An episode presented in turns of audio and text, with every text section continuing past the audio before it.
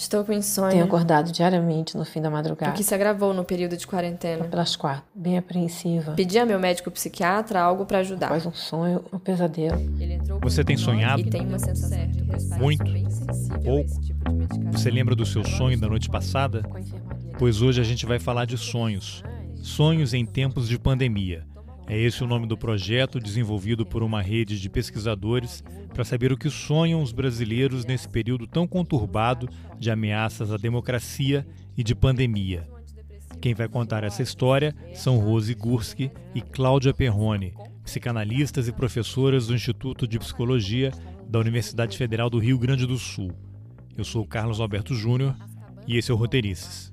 Vamos nessa!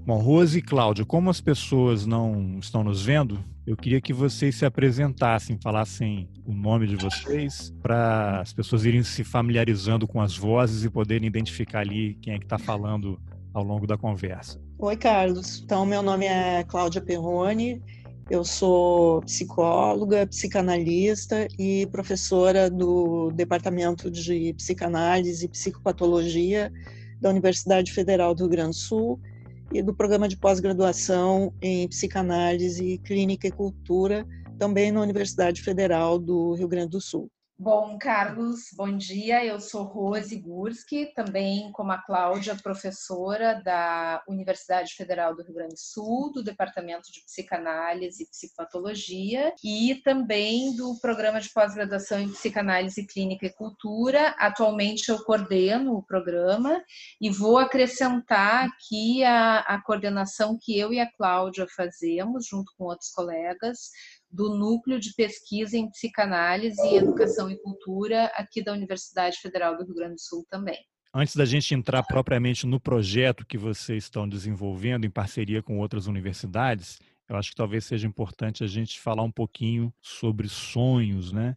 O que é um sonho? Como é que ele acontece na nossa mente? Eu andei lendo algumas coisas até que vocês me mandaram aí. Povos da antiguidade acreditavam que era uma ponte com um plano superior, com o divino, ou mesmo uma premonição do futuro.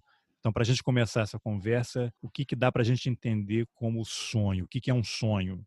Bom, o sonho para a psicanálise, Carlos, seria, como Freud dizia, a via régia de acesso ao inconsciente. Tá? Um modo de aparecer a outra cena, que era também uma maneira que o Freud utilizava. Né? Eu agora me refiro mais do ponto de vista da psicanálise. E a psicanálise entra no tema do sonho, né, depois de muitos séculos aí de outras abordagens, como tu estava lembrando. Então, do nosso ponto de vista psicanalítico, o sonho vai justamente ser esse acesso privilegiado à dimensão do inconsciente, né? Seria ali que a gente encontraria as manifestações num estado talvez mais puro, né? Apesar de toda organização e desorganização também linguística que acontece no sonho. O sonho, ele já foi um tema muito explorado pela medicina, tá? Pela política também. A gente tem lá nos estudos do Artemidoro, né? Que era um onirocrítico que viveu ali ao redor do século II d.C., né? Que era uma época que os onirocríticos eram muito buscados pelos governadores, pelos guerreiros, pelas lideranças militares também, para poder formular suas estratégias políticas, né? Depois tem alguns estudos também da medicina, que vão pensar a partir de questões mais neuroquímicas, né, e outras das neurociências. Mais atualmente, Carlos, a gente tem os estudos de um pesquisador brasileiro, que eu acho que é bastante conhecido, que é o Sidarta Ribeiro, né? Sim, que há um tempo atrás lançou o livro Oráculo da Noite e que, inclusive, depois mais adiante a gente pode falar um pouquinho disso. A gente tem começado começado alguns diálogos com o grupo do Sidarta, e o Sidarta ele vai fazer algo que é muito interessante, né? Que a gente ainda não sabe bem a extensão da repercussão que isso pode ter, mas ele é alguém, um pesquisador da neurociências, que vai se interessar pelo tema dos sonhos e por fazer articulações com a psicanálise, né? Pouco assim, reduzindo a questão, como se ele fosse tomar os achados freudianos, né? E experimentar isso através de questões da neurociência. Essa articulação com o grupo do Sidarta, né? É interessante porque justamente nos parece que alguém, um pesquisador da neurociências, se interessando pelo tema dos sonhos, pode aproximar esses dois campos, né? Como se ele fosse, a partir dos conceitos da neurociências, desdobrar ali o legado freudiano dos sonhos, né? Então, é nesse sentido, neste momento muito inicial, Carlos, o Sidarta desenvolve alguns dispositivos tecnológicos, alguns programas que buscam fazer análises, né, dos sonhos no sentido das expressões, das palavras mais usadas, né? Eles já fizeram isso em relação a outras questões, digamos, da psicopatologia, né, normal aí, e agora estão entrando nesse campo dos sonhos. Então, foi nessa busca que a gente foi, mas como eu dizia antes, esse é um campo que se abre, que a gente não sabe aonde pode dar em questões muito interessantes. Né? Tá, uma pergunta muito básica aqui. Todo mundo sonha? Por que nós sonhamos? Carlos, todos nós sonhamos. Essa é uma ideia freudiana já. O que pode acontecer é que nem todos lembram dos sonhos. Mas, ultimamente, a gente tem comentado até que é uma questão bem contemporânea, que algumas pessoas até quase nem dormem, né? Então, às vezes, isso dificulta ainda mais que possam lembrar dos seus sonhos. E todos sonham, porque o Freud já, né, tinha uma ideia de que o sonho é uma formação do inconsciente e que ele tem uma função, né? E que essa função é exatamente que o sujeito possa, né? A ideia de um sonho é a ideia de uma experiência que todos nós temos, né? Uma experiência afetiva, com muitas repercussões afetivas, pode ser um pesadelo, né? Pode ser aquele sonho que nós acordamos e temos aquela sensação, eu não sei se eu já acordei ou se eu continuo sonhando, né? Pela intensidade afetiva dessa experiência. E a função do sonho é de elaboração daquilo que está difícil para o sujeito de ser elaborado, né? A elaboração daquilo que está difícil de ser vivido, de ser entendido. Então, alguma instância tem que começar a trabalhar psiquicamente, né? Exatamente essa era a ideia que o Freud dava, de que existia um trabalho do sonho, e que o trabalho do sonho era exatamente esse de iniciar um processo de elaboração, né? O que está acontecendo comigo? Por que eu sinto essas coisas? Por que essas imagens aparecem no meu sonho? E uma outra ideia que também tem sido importante para nós é de que a experiência do sonho, ela é absolutamente íntima.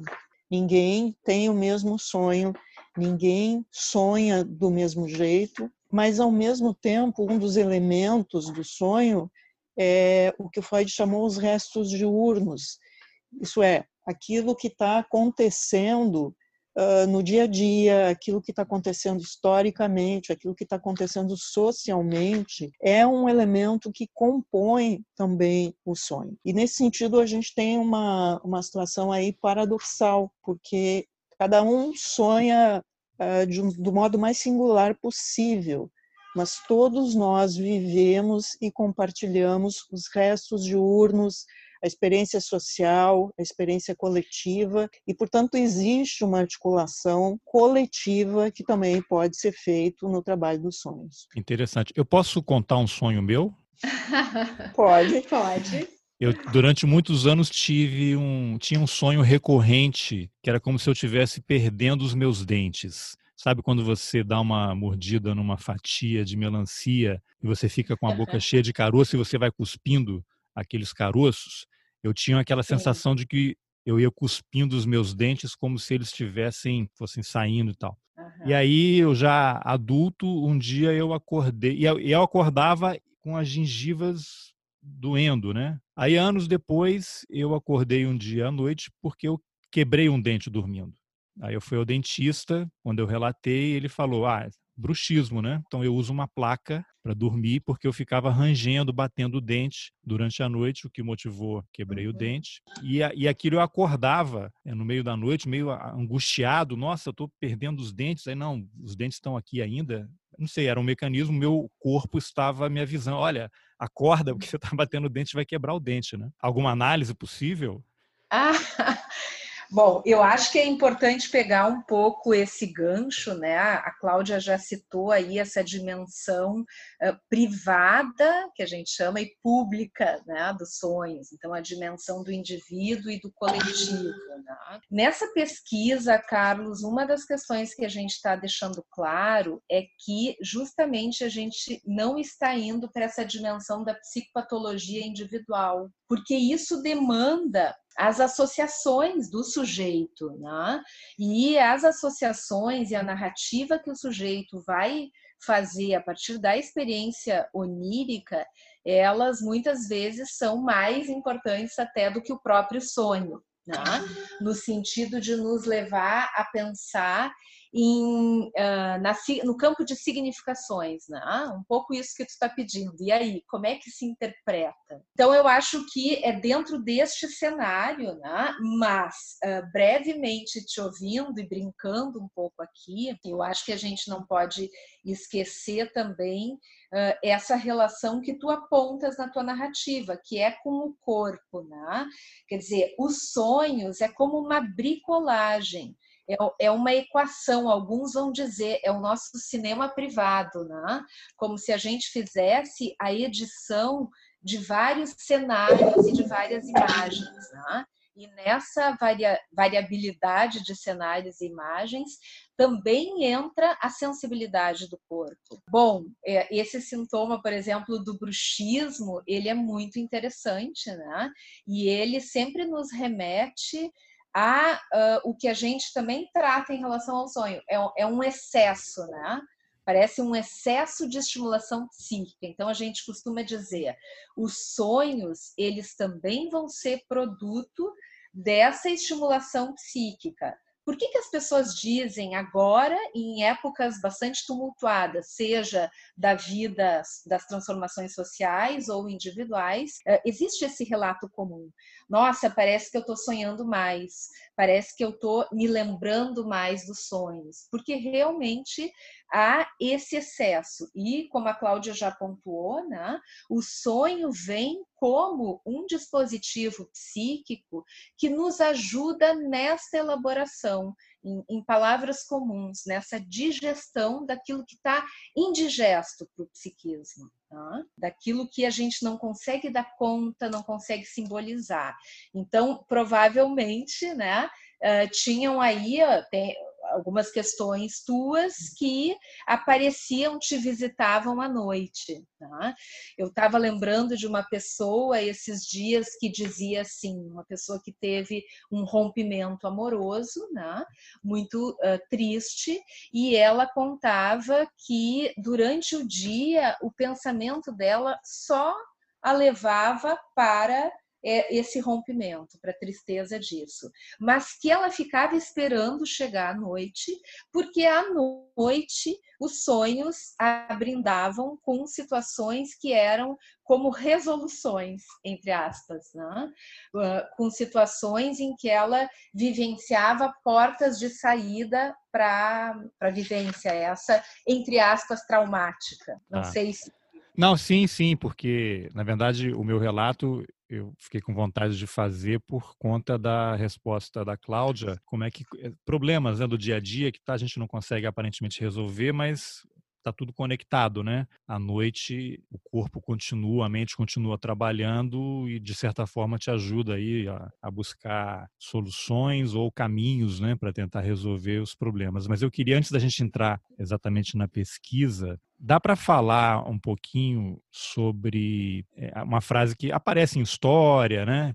Principalmente líderes religiosos, e também isso vai, em algum momento, ter relação com o que a gente vai falar, quando alguém diz assim, ah, Deus me falou num sonho, né? Um anjo apareceu e falou para eu fazer isso, aquilo. O que a gente pode entender desse tipo de relato? Carlos, eu acho que a gente aí teria que ponderar um pouco, né? Porque muitas vezes há um certo entendimento de que o sonho tem uma relação, isso vem desde a antiguidade, né, que o sonho seria a manifestação de algo divino, né, de uma premonição, de uma manifestação sobre o futuro. E, portanto, o sonho estaria desvinculado, né, exatamente da experiência essa cotidiana que o Freud foi lá resgatar. Ele habitaria um espaço assim transcendental, né, ligado às esferas de que, enfim, a gente não tem acesso, né, a Deus ou aos deuses, ou a alguma camada mais mitológica, ou seja, não histórica, né, não é exatamente uma produção humana, mas é uma produção divina, é da ordem da verdade revelada, né? Portanto, não há nada a dizer sobre isso, é apenas revelar a verdade. E aí, muitas vezes, daí um pouco, né, se poderia até falar mais da exploração política dos sonhos, né? Porque diante da verdade revelada não há nada o que dizer. Então, a gente, né, eu acho que um dos grandes méritos do trabalho científico do Freud foi humanizar isso, né? Não é transcendental, não é revelação da verdade, né?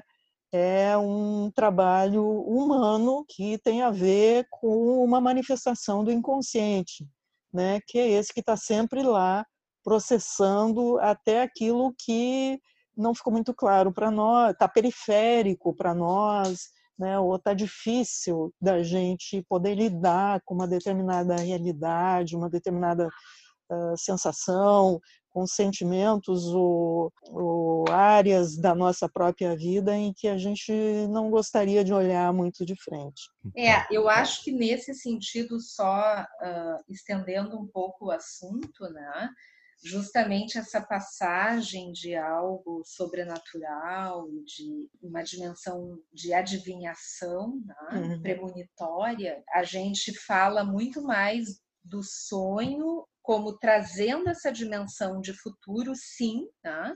Mas não como uma premonição, como uma construção do sujeito. E aí essa dimensão mais humana. Sim, uma dimensão mais humana que também se presta a várias coisas, né? Isso aqui não é também o tema aqui, isso falando de aproveitadores, essas coisas todas, né? Agora, vamos entrar na pesquisa. O que é a pesquisa Sonhos, Psicanálise e Política, a Oniropolítica em Construção? Como é que surgiu a ideia? Quem participa e como é que ela está se desenvolvendo? É preciso primeiro, né, Carlos, situar assim que essa é a nossa pesquisa original, justamente, que começou em 2019, né?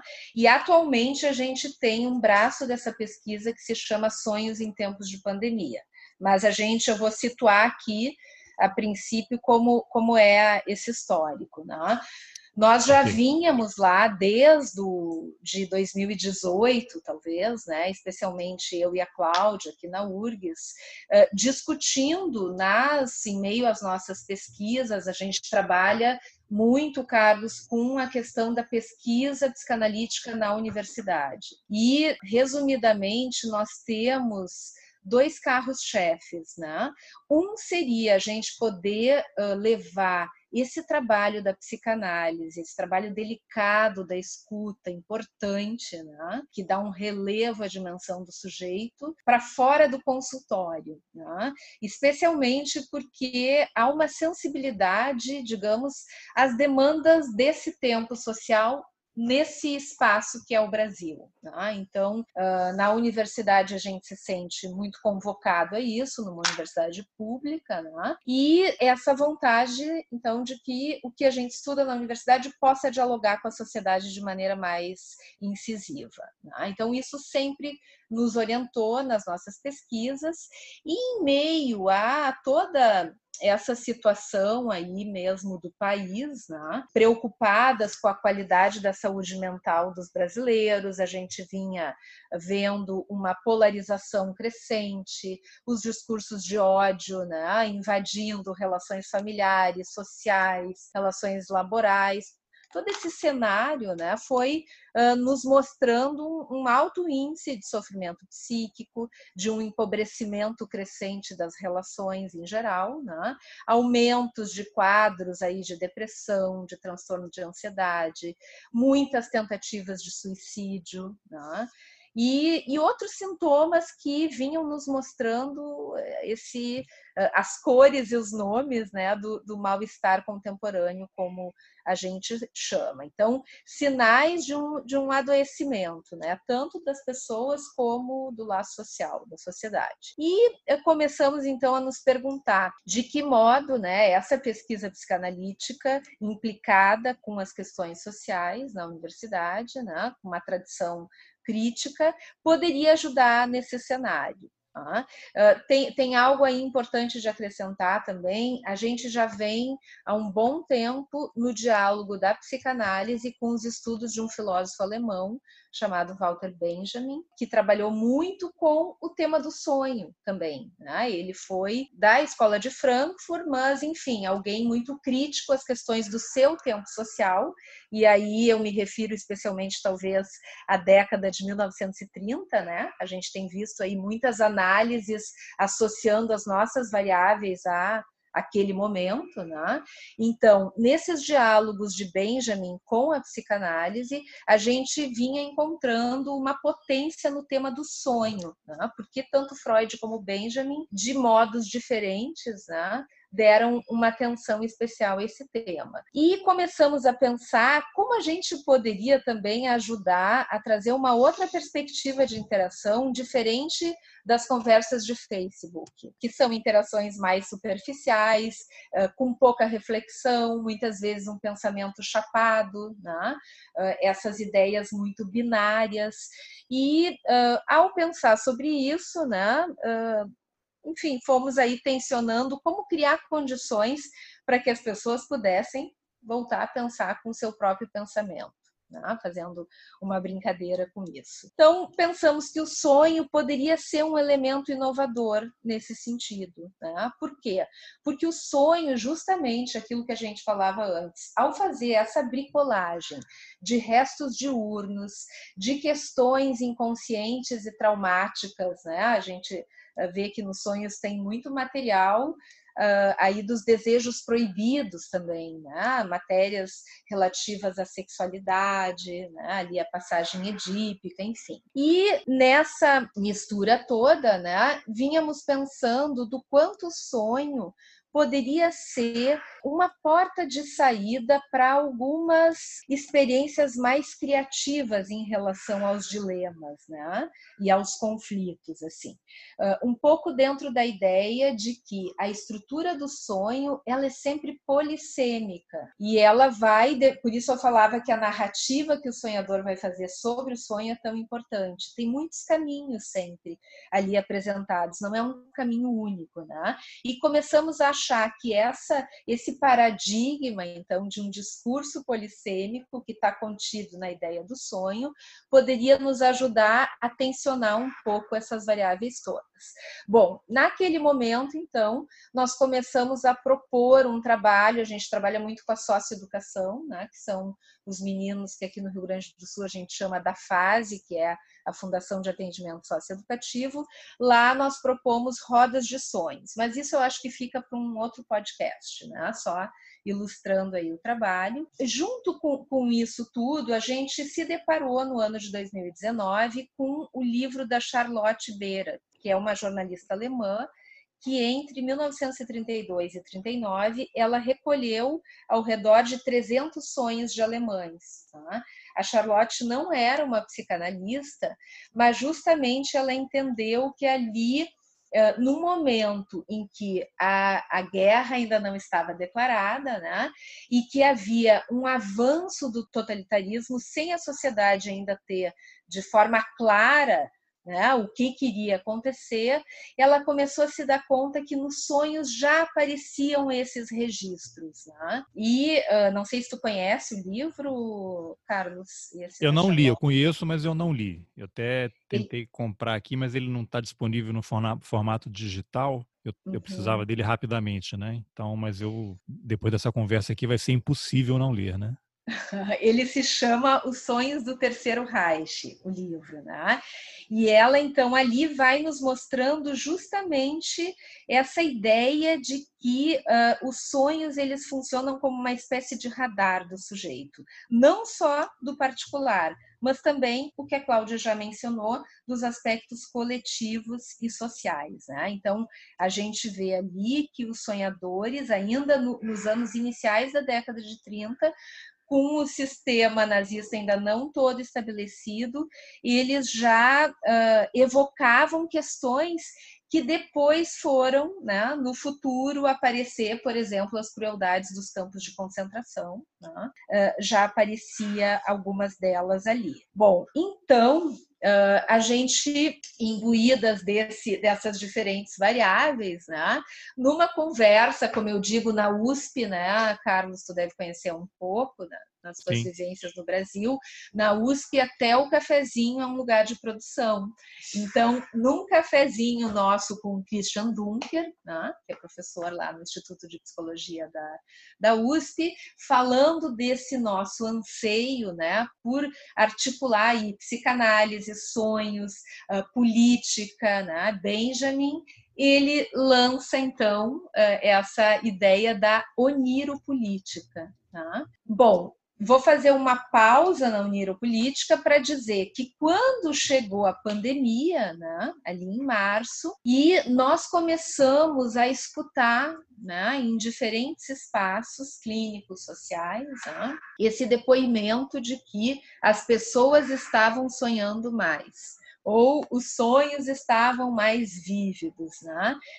Pensamos que poderia ser uma interessante contribuição dessa pesquisa que já vinha em andamento, poder, então, articular esse braço recolhendo sonhos, e aí, num primeiro momento, recolhendo sonhos de educadores e profissionais da saúde, porque, no nosso entendimento, foram pessoas que no cenário aqui do Brasil, né, primeiro se depararam com esse traumático da pandemia, que foi criar, né, novas condições. Então, a gente viu professores muito angustiados em ter que se articular metodologicamente num novo espaço, sem ter os devidos recursos de todos os pontos de vista para isso, e claro, obviamente, por outro lado, os profissionais da saúde que emprestam aí as suas vidas, né, nessa missão que é cuidar das questões nos hospitais, nas clínicas, né, desse vírus tão letal, né, com uma transmissão tão aguda.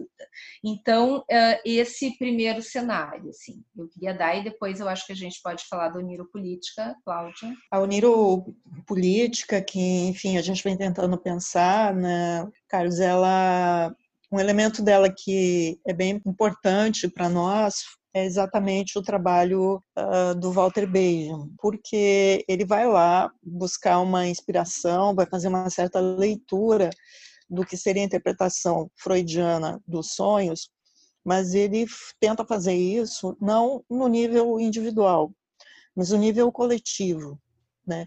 Como pensar o funcionamento social, o funcionamento coletivo, não a partir das grandes estruturas como as ciências sociais e a própria filosofia estavam pensando naquele momento, né? Então, a infraestrutura social, a infraestrutura econômica, cultural. A proposição que ele faz é de que nós precisamos, sim, pensar essas estruturas, mas através dos sujeitos. Quer dizer, o elemento sujeito, ele não pode desaparecer das análises sociais, econômicas, culturais, Essa era a grande crítica dele, principalmente ao marxismo, né, que era a principal corrente sociológica ali, crítica daquele momento. Então ele viu na metodologia proposta pelo Freud exatamente essa possibilidade de integrar o sujeito, né, nas discussões e na equação das grandes questões sociais. Aproveitando exatamente esse ponto aí de que tem um determinado momento, né, que é uma fita de Moebius, não tem como separar o individual e o social. E diante de uma situação que é como essa que a Rose já descreveu, de grande esgotamento, nós todos sentíamos que, bom, tem um esgotamento da natureza, tem um esgotamento do político, tem um certo esgotamento do cultural. Praticamente se armaram duas alternativas para nós, né? Que é a seguinte: bom, não há outra alternativa. Nós estamos fazendo o que é possível, o que é certo, não há outra alternativa. Mas quando se diz não há outra alternativa política, social, cultural, exatamente o que nós perdemos é a ideia do novo e do futuro, né? Porque se não há alternativa, não há como incorporar o novo, não há como incorporar e trabalhar com essa multiplicidade semântica, né, de significados e de sentidos, como a Rose já colocou, e de outra forma não há como sair do esgotamento, que é exatamente o que nós vivemos hoje, que é uma crise em cima da outra. Então a ideia de retomar o Benjamin e também retomar o Freud é poder trabalhar o que nós temos chamado, e que está tanto no Freud, como no Lacan, como no Benjamin, a possibilidade do despertar,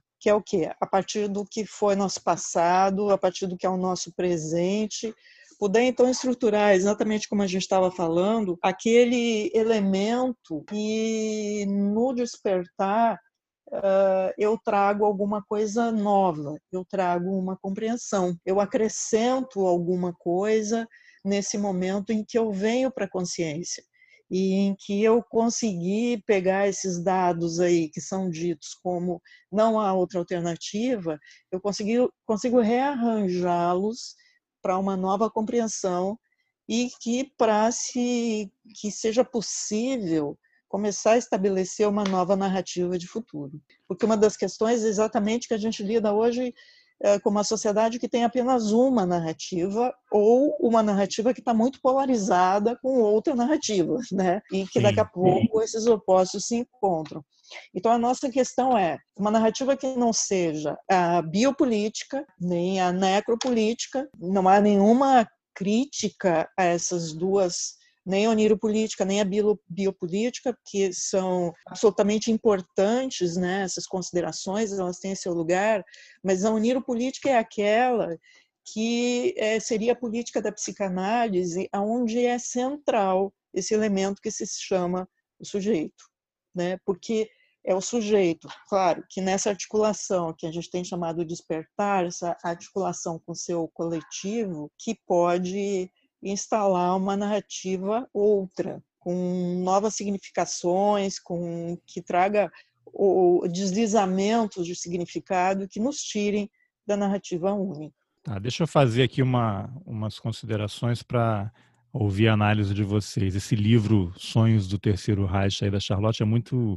interessantes. Eu não li o livro, mas eu li a respeito e também no material que vocês me mandaram falava bastante. O livro, ele pegou sonhos de 300 alemães entre a ascensão de Hitler ali em 1933 e o início da Segunda Guerra. E quando começa a guerra, a coisa toda já tinha degringolado, né? Mas a gente sabe que houve uma construção de tudo aquilo, né? Campos de concentração, pessoas sendo presas, pessoas desaparecendo, um ódio à cultura, né? Um esgarçamento de todo o tecido social, vizinhos já entregavam vizinhos, né? Aquele ódio todo. É possível estabelecer um paralelo, talvez ainda seja muito cedo, mas pelo que eu vejo, tudo caminha para isso. Um paralelo entre essa Alemanha da década de 30, em termos de construção desse discurso do ódio, com o que acontece hoje no Brasil, e aí eu acrescentaria: o sonho é uma experiência privada, a ditadura é um evento político. Os sonhos, eles são uma forma de resistência ao poder da tirania e como é que isso se materializaria no dia a dia. E hoje o que a gente vê é que você acusar alguém de nazista virou a grande ofensa, né? Hoje ninguém chama mais de filho daquilo, né? Você é um nazista e pronto, né? As pessoas não se falam mais, os grupos de família em WhatsApp são aquela confusão, né? Sim. Como é que a gente... O que dá para vocês analisarem aí dessa confusão que eu fiz? Justamente eu acho que a tua questão vem bem na direção, né, do que nos mobilizou para essa pesquisa. Eu acho que a Cláudia já fez algumas colocações. Eu lembro um pouco, tem uma questão que tu colocas aí, Carlos, que é o sonho seria um modo de resistência, né, às práticas totalitárias. Sim, porque... digamos, os sonhos, eles também estariam na condição de responder ao que na psicanálise lacaniana a gente chama o discurso e a demanda do outro, né? Do grande outro social. Então, digamos, aos discursos que estão aí na sociedade. Mas justamente o sonho é aquilo, né? Toda a vida do sujeito está referida à demanda do outro, às questões sociais do seu tempo, mas justamente o que nos inquietou e nos fez buscar a narrativa onírica é que os sonhos podem ser essa saída criativa, né?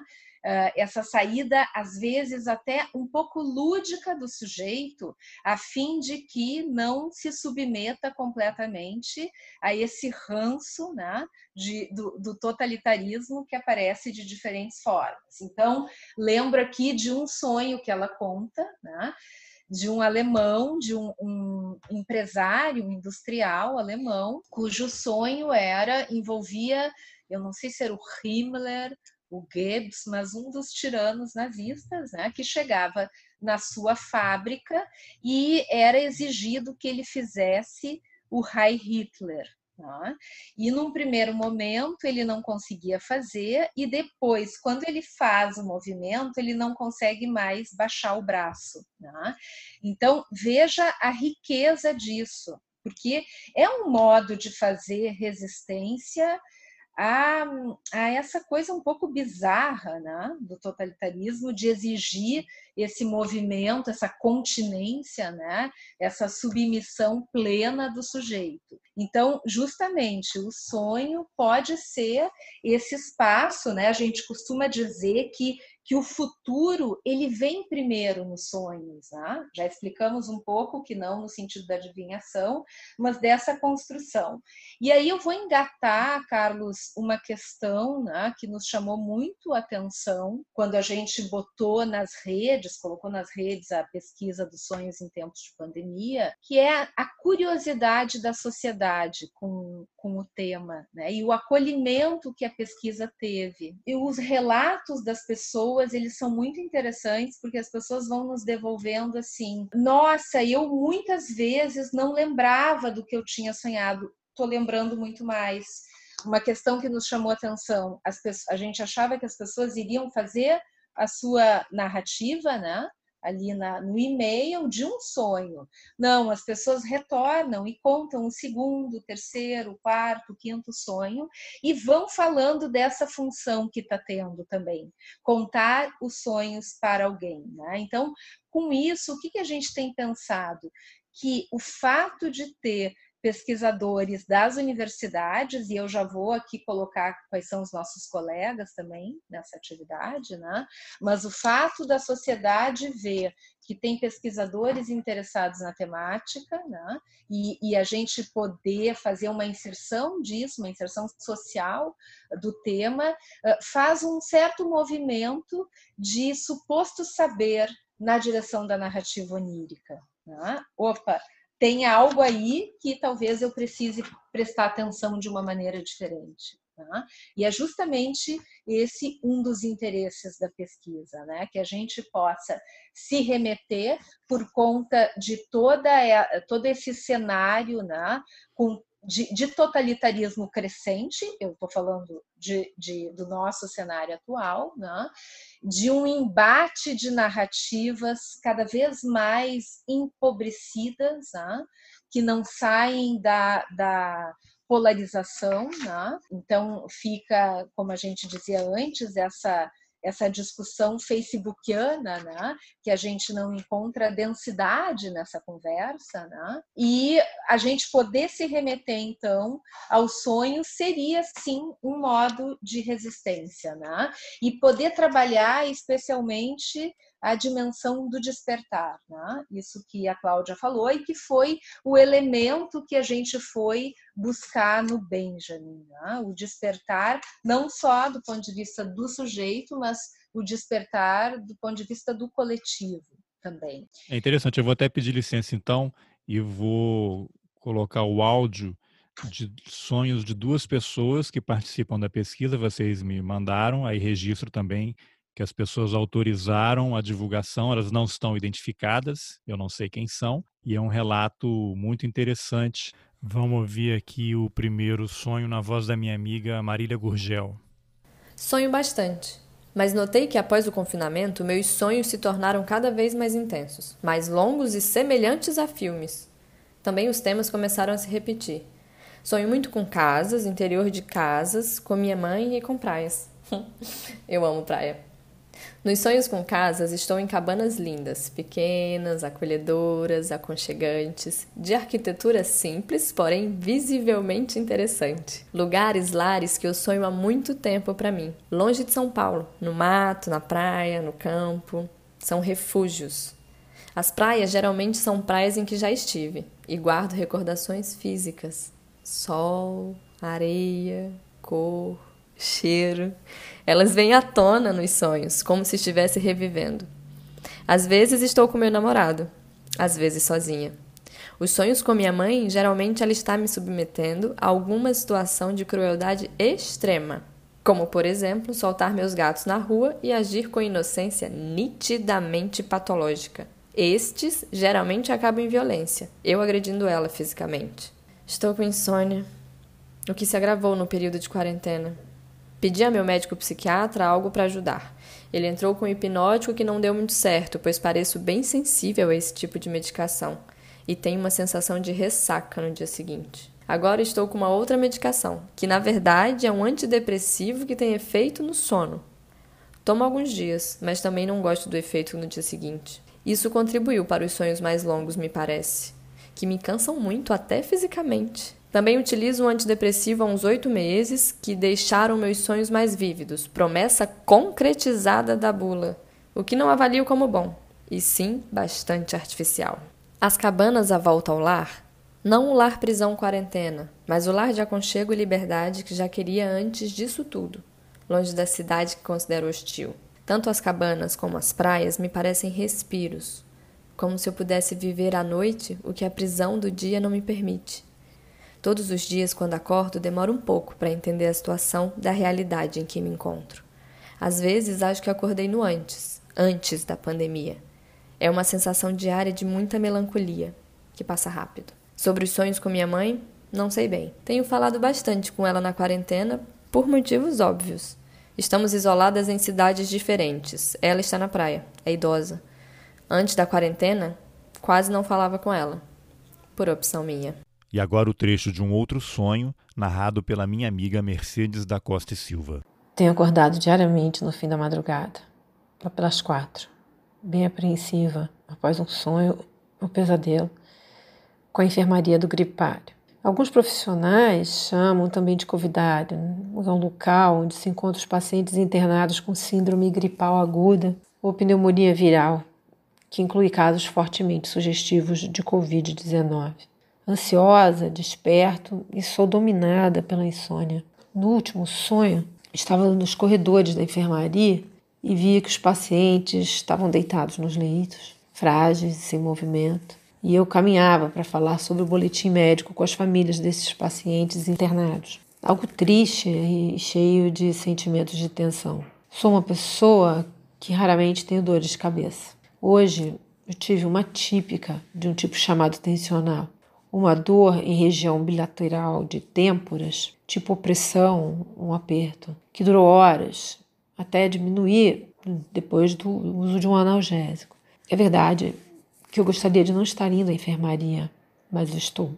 Gostaria de estar em casa, na quarentena, sentindo-me afastada dos riscos que um novo vírus traz, sendo este um tipo tão agressivo e facilmente disseminável entre as pessoas. Faleceu um paciente na UTI pela manhã de hoje. Esteve internado por 18 dias, isolado da sua família durante o período. Eles não podiam se ver, mesmo quando o paciente estava sedado e entubado em ventilação mecânica, pois o risco de contágio era grande, e a incerteza sobre o comportamento viral mais ainda. Após o óbito, é obrigatório que um dos familiares reconheça o corpo morto. Senti-me ferida ao entender que a família não viu o familiar internado quando vivo, e somente poderão ver o corpo já morto durante a autópsia verbal, além do familiar ter que usar vestimenta de proteção, máscara, luva, touca, avental, para acompanhar uma descrição mórbida ao lado daquele que não pôde se despedir em vida. Somado a isso, não poderão realizar o ritual do velório, pois o paciente tem o exame confirmatório de Covid-19. O corpo precisará de 2 mortuárias e o caixão lacrado. Um luto incompleto, uma imagem do processo de adoecimento ausente, um ritual fúnebre proibido. Bom, o que vocês podem comentar desses trechos que a gente ouviu agora dos sonhos? Essa angústia, né, com a questão da morte, né, muito intensa, né, aparece aí a expressão covidário, né, que nos inquietou bastante, porque seria uma mistura, né, de Covid com algo que remete ao coveiro, que é aquele que trata dos mortos. Né? A gente poderia também comentar, né, a presença de muitas questões relativas a perdas. A gente tem, aparece aí nesse sonho, num deles, né, e a gente tem escutado muito isso dos sonhadores, né? Então, tanto a perda de objetos como a perda de pessoas, e acho que é inevitável a gente se remeter a toda essa desorganização do cotidiano, né, que num certo sentido cria pontos de segurança identitária e que estão bastante bagunçadas aí com a nova rotina da pandemia, né? E que aí são pontos de angústia, então, que nos sonhos vão aparecendo, né? Eu acho que dessa maneira quase direta. Carlos também, como a Rose comentou mais no início da nossa conversa, o nosso trabalho ele não é exatamente terapêutico, apesar de que ele é um trabalho com a saúde mental das pessoas. Né? Os sonhos apontam também para o que a gente chama de dimensões traumáticas, né? Falam de perdas, apontam para lutos, e uma das questões trazidas pela pandemia é que as alterações, essas perdas em todos os níveis, né? Perda de familiares, perda de amigo, perda de rotina, perda de emprego, alteração da vida, né? Dos hábitos da rotina, que também são perdas, é absolutamente necessário em termos de saúde mental, claro que a elaboração individual, mas também uma elaboração coletiva, porque é uma sociedade que também está tendo perdas e que vai ter um luto que eu não sei se houve outro momento na história do Brasil como esse que nós estamos vivendo. Então também nós precisamos desenvolver, e essa é uma das nossas ideias, inclusive de fazer circular a pesquisa, de fazer que as pessoas tomem contato com isso, que mesmo que elas não participem da pesquisa, que elas possam prestar atenção nos seus sonhos, porque aí também tem um movimento de elaboração coletiva que em algum momento terá que ser feito. Né? Como houve, por exemplo, outro momento de traumatismo coletivo na Alemanha, né? Depois do fascismo, e alguns outros países da Europa. Então também a gente tem uma preocupação muito grande com essa dimensão. Claro que nós vamos ter que pensar outras alternativas, outras ações, mas não é uma elaboração que pode ser feita só no nível individual. Grandes traumatismos exigem elaborações coletivas. Vocês podiam falar, então, quais são os outros pesquisadores? Há uma parceria, né, com várias universidades no Brasil e no exterior é uma universidade na Turquia. Eu achei interessante por conta também da turbulência política recente lá na Turquia, né? Isso aí Sim. tem alguma razão? Isso foi considerado para a escolha da Turquia de integrar o projeto? Sim, nós citamos aí o nosso primeiro encontro, né, com o Dunker. A gente também tem uma relação bastante grande com o grupo da professora Miriam Debier Rosa, lá da USP, né? Então, o grupo original, né, que deu essa largada à pesquisa da oniropolítica fomos nós aqui do NUPEC, né? Eu e a Cláudia, lá da USP, o Christian e a Miriam. Mais recentemente, com a pesquisa dos sonhos em tempos de pandemia, se juntou a nós o professor Gilson Iannini, da UFMG, que vinha iniciando um trabalho justamente com os sonhos, mas ele chamava, me parece que sonhos em confinamento. Então, atualmente, são essas 3 universidades que fazem a coordenação, mas nós temos vários outros colegas, né? Tem gente da UFRJ, da Unifor também, tem outras universidades que estão se juntando, mas esse é o grupo que coordena, né, a pesquisa. E aí, com relação a essa interação, né, com a professora Zeina Gambetti, da Universidade de Bogazici, em Istambul, sim, ela não é casual, né? A professora Zeina, ela é uma professora de teoria política, né? E vinha já há bastante tempo trabalhando justamente com essa temática dos novos fascismos, né? As novas formas de fascismo. Por conta disso, a Cláudia, eu acho que depois ela pode falar um pouquinho mais, ela traduziu o livro Agir em Tempos Sombrios, da professora Zeina, né? A professora teve agora em outubro aqui no Brasil, nós fizemos 2 eventos com ela, um na URGS e um na USP, né? E a nossa ideia seria, agora a gente tem um novo braço da pesquisa da oniropolítica com ela, que se chama a oniropolítica e os novos fascismos. E a ideia é justamente na direção do que a Cláudia pontuou antes, né? De que a oniropolítica, ela viria...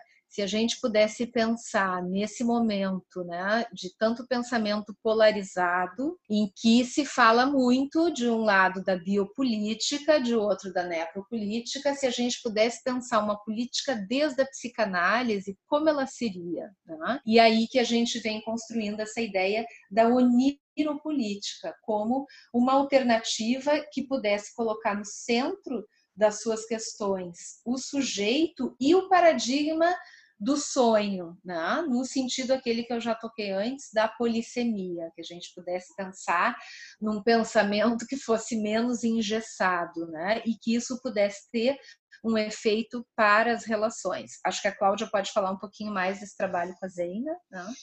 Sim, a professora Zeina Gambetti trabalha... Ela tem feito uma produção no sentido de unir, de retomar e de reler determinados autores a partir da teoria crítica, né, que trabalhou exatamente tentando entender os fenômenos do totalitarismo e nazismo, né, da Escola de Frankfurt, e ela trabalha com o pensamento da Hannah Arendt, né, aquela longa investigação sobre as origens do totalitarismo, que também é uma autora de referência, né, para os trabalhos que nós temos desenvolvido. E, junto com isso, nós começamos a conversar e nós vimos situações muito similares entre a Turquia e o Brasil, né, duas sociedades absolutamente diferentes, né? E também começou a nos causar estranheza, né? O que produz esses fenômenos tão semelhantes no Brasil. O que você poderia citar como pontos de contato aí entre as duas realidades? Olha, o que nós começamos a perceber é o que já aconteceu na Turquia é o que está acontecendo hoje no Brasil, né? É muito semelhante, né? Vários fenômenos recentes aí em relação a fake news, armamentos, né, um discurso político que funde política com questões religiosas, né? Uma certa retomada de discursos religiosos tradicionais, dando sustentação ao poder, e essa situação de esgotamento também, né? Há alguma coisa nova pedindo para acontecer, mas de alguma maneira essa coisa nova foi capturada por esses velhos discursos aí nossos conhecidos. Eu achei muito interessante, e queria até pedir mais um comentário de vocês. Porque as pessoas acham, muita gente pode achar, que tudo que está acontecendo no Brasil é uma espécie de improviso da cabeça do Bolsonaro. Eu acho que há um gabinete do ódio trabalhando a todo vapor, muito bem organizado, com tudo orquestrado e com gente que conhece muito bem essas psicologias, essas técnicas, essas táticas, que tem um embasamento teórico que está fornecendo esse material e orientações, porque o que a gente vê, é até uma palavra que você usou, há um esgotamento nosso, porque todo dia tem uma coisa mais maluca, né? É uma necessidade de criar um fato pior. Não, ele falou isso de brincadeira, é como se estivesse testando limites, né? Aí ele botou o pé aqui, ó. Então, mas não queria fazer isso, desculpa. No dia seguinte ele vai e avança mais um pouco. O que vocês podem comentar sobre isso? Sim, isso eu acho que tem sido muito discutido, né, no nosso cotidiano, porque fica essa ideia justamente que tu falavas do improviso, mas a gente já vê que tem pessoas falando do método. Há um método, né? E aí, sem entrar em muitos detalhamentos, a gente sabe que essa não é uma questão só do Brasil, né, Carlos? Existe aí uma articulação maior, a gente vê a Turquia... a Hungria, a Itália, né? Existem algumas cabeças que justamente pensam esse método, né? E quando a professora Zeina esteve aqui conosco na URGS, por exemplo, né? Ela nos contou muito dos ataques às universidades, dos ataques à ciência, né? Dos ataques à racionalidade do pensamento e a toda militarização crescente e religiosidade, né, que foi impregnando pouco a pouco. O Erdogan, na Turquia, ele está, me parece que desde 2003 ou 2004.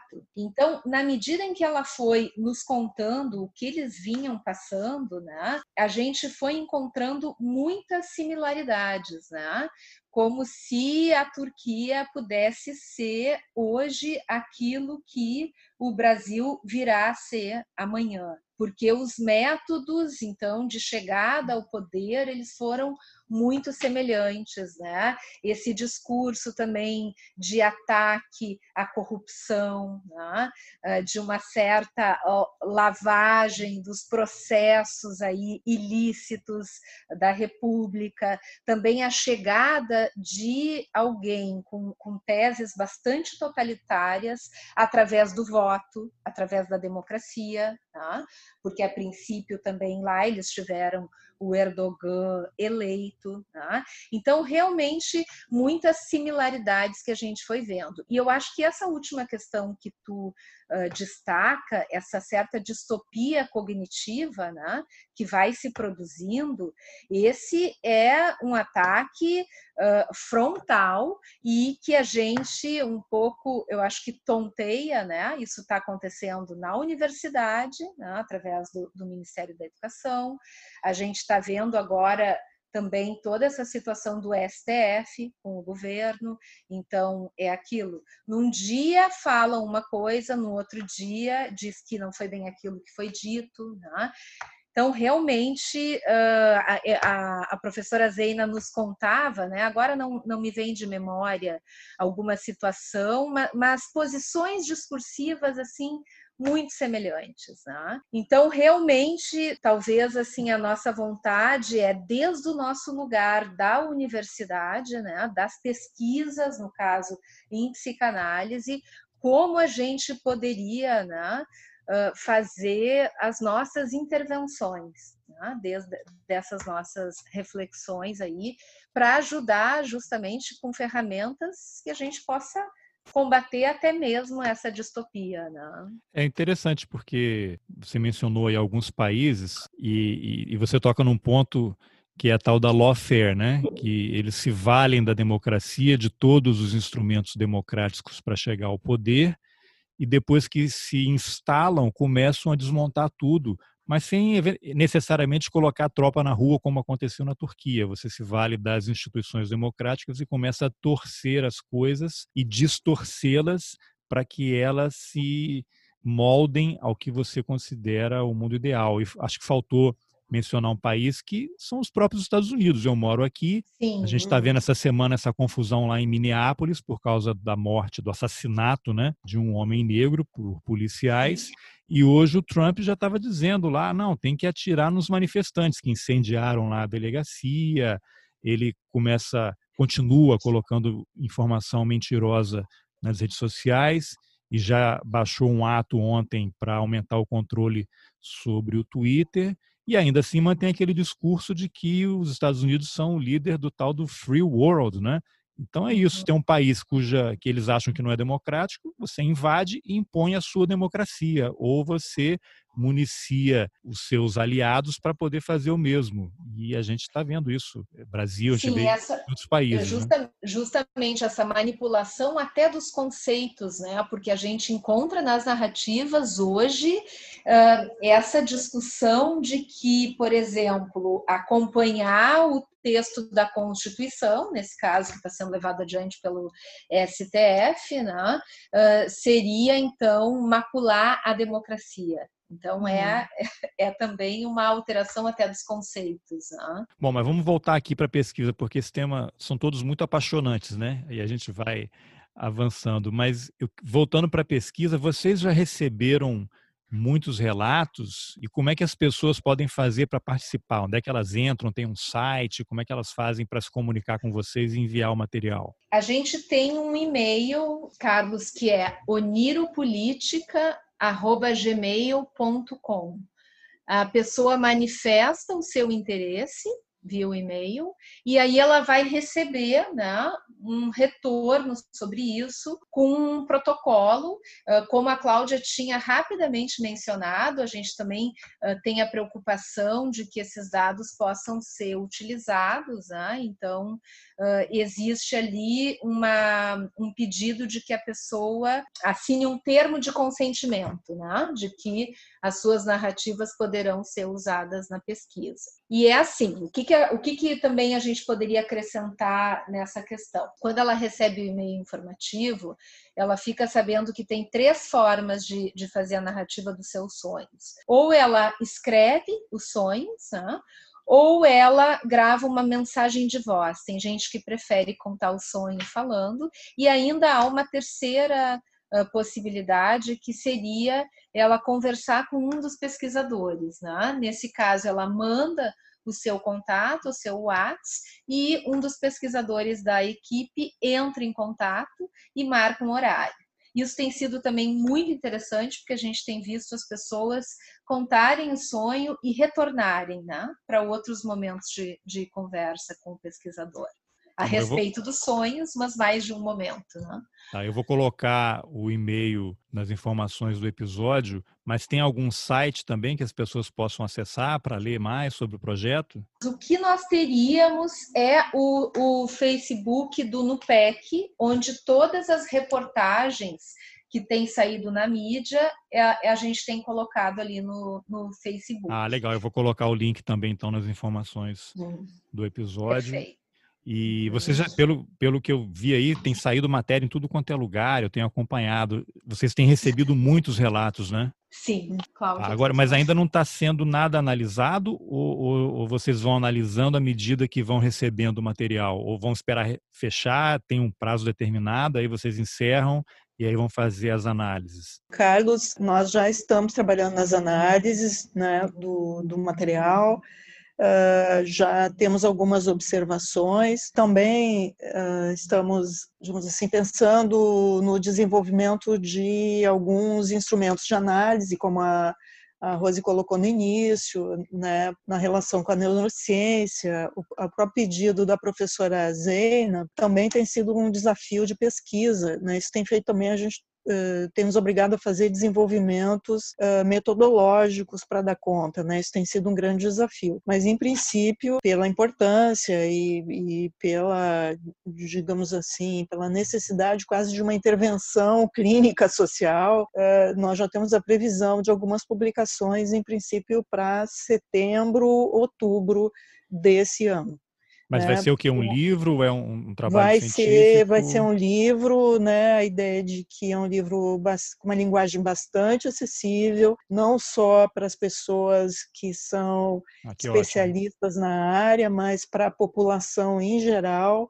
A gente considera esse um caráter importante da pesquisa, de uma intervenção mesmo, né, no universo social. Então, por enquanto as entrevistas, mas já está programado para esse ano mesmo o início da publicação de alguns resultados. Eu sei que ainda está no início e a pesquisa, assim, vai demandar uma análise grande de vocês todos aí do grupo, mas já é possível dizer alguma coisa sobre o que está chegando? Qual é um sentimento mais ou menos uniforme em relação ao que as pessoas estão sonhando? Algumas coisas sim, né? O que a gente tem feito? Nós temos encontros da coordenação da pesquisa por Skype, né? Mais ou menos de 15 em 15 dias, onde a gente vai fazendo algumas construções mais exploratórias nesse primeiro momento, pelo volume, Carlos, que nós recebemos, é que ocorreu também a ideia de se aproximar ali do grupo do Sidarta, né? Que tem esses dispositivos de análise do material, onde a gente pode, então, fazer isso num volume maior, de maneira mais fácil, né? Mas o que a gente pode dizer, assim? De que os relatos que aparecem, eles estão muito relativos à necessidade de fazer lutos, né? De elaborar os impactos dos efeitos mesmo da pandemia. Eu acho que a Cláudia já citou alguns, né? A questão das rotinas alteradas, né? A questão de várias perdas que elas são tanto de ordem material como de ordem pessoal. Existe aí também toda uma nova configuração do viver juntos, né? Como a gente está vivendo juntos, como a gente se encontra, né? São outros modos de encontros. Então, isso tudo vai aparecendo, claro que não na literalidade, né? Mas, como eu dizia antes, se evoca muito o tema da perda nos sonhos, né? Depois também, uma outra questão que aparece é o tema da limpeza, né? A questão, assim, das pessoas com receio. O pessoal da área médica sonha, já apareceram sonhos onde, então, muito receio de fazer a transmissão para os seus familiares, né? Receio de precisar dos EPIs e não conseguir tê-los. Em termos de expressões, a gente não tem ainda, né, algo que pudesse falar. Perda de memória, né? Perda de marcadores de tempo. Uma coisa muito interessante, a sensação de andar e não se movimentar, né? Que também fala da elaboração de um outro modo de vida, né? Se perder e não saber voltar para casa, né? Enfim, perda do endereço, perda do carro, perda da identidade, também, assim, muita angústia da incerteza com os efeitos do vírus, né? Eu lembro agora de uma médica que conta de um sonho em que ela se remetia à sala de aula da adolescência, onde então aparecia um professor de ciências que ela gostava muito, que tinha uma excelente relação de suposto saber, de transferência com esse professor, e aí no sonho aparece ela, então, na sala de aula com esse professor começando a explicar questões do Covid e, de repente, ele vai embora e deixa os alunos, né, ali na maior interrogação. É um sonho que evoca bastante essa posição que a gente se encontra, né? Abandono. Isso, e de um não saber mesmo, né? De uma completa ausência de controle, né? Isso é algo que angustia muitas pessoas. Enfim, antes da gente encerrar aqui, eu queria só registrar que as pessoas que vão mandar o material, é tudo sigiloso, confidencial, anônimo, o nome de ninguém vai aparecer, então nós podem ficar tranquilas em relação à sua privacidade, né? E tem alguma outra coisa que vocês queiram acrescentar aí em relação à pesquisa que a gente não tenha falado? Olha, fica aí, eu acho, o convite, né, para aqueles que nos escutarem, que venham sonhar com a gente, né, um outro laço, né? Interpessoal, um outro laço social. Acho que fica aí esse convite. Tá bom. Então, só para terminar, eu queria fazer uma pergunta para vocês. E vocês? Estão sonhando com o quê? Pois é. E agora, né? Querem deixar para pesquisa? Não tem problema. Não, olha... Carlos, até posso te contar, eu também estou na média da pesquisa aí. Eu tenho sonhado com muita frequência de que eu estou na rua e daqui a pouco eu já não sei mais onde é que eu estou e eu me perdi e eu já não sei muito bem o que está acontecendo, né? A gente viu o relato desses sonhos, esse relato tem aparecido. Isso assim, variações, né, do tema de estar perdido, onde é que eu estou, precisando relocalizar. Isso eu também tenho sonhado. Vou acrescentar um sonho que é trágico, né? Eu tenho sonhado com a família Bolsonaro, Carlos. Nossa, então é um pesadelo, né? Não é um sonho. Pois é. Mas dando alguns destinos ali que eu gostaria que tivesse. Tá bom, eles se tornam democratas, acho que é um sonho bom, tá bem. Tomara que esse sonho se realize, né? Então, olha só, Rose e Cláudia, queria agradecer muito a generosidade de vocês em compartilhar as informações aí sobre o projeto. Vou deixar as informações todas no episódio e sucesso no projeto. Fico aguardando o livro e fico o convite já, a hora que o livro sair, para a gente fazer uma outra conversa aí, analisando o resultado da pesquisa, tá bom? Muito obrigado. Foi ótimo. Muito obrigado por dar esse espaço, viu? Obrigada, Carlos. Bom, essa foi a entrevista que eu, Carlos Alberto Júnior, fiz com as psicanalistas e professoras do Instituto de Psicologia da Universidade Federal do Rio Grande do Sul, Rose Gurski e Cláudia Perrone, que participam do projeto Sonhos em Tempos de Pandemia.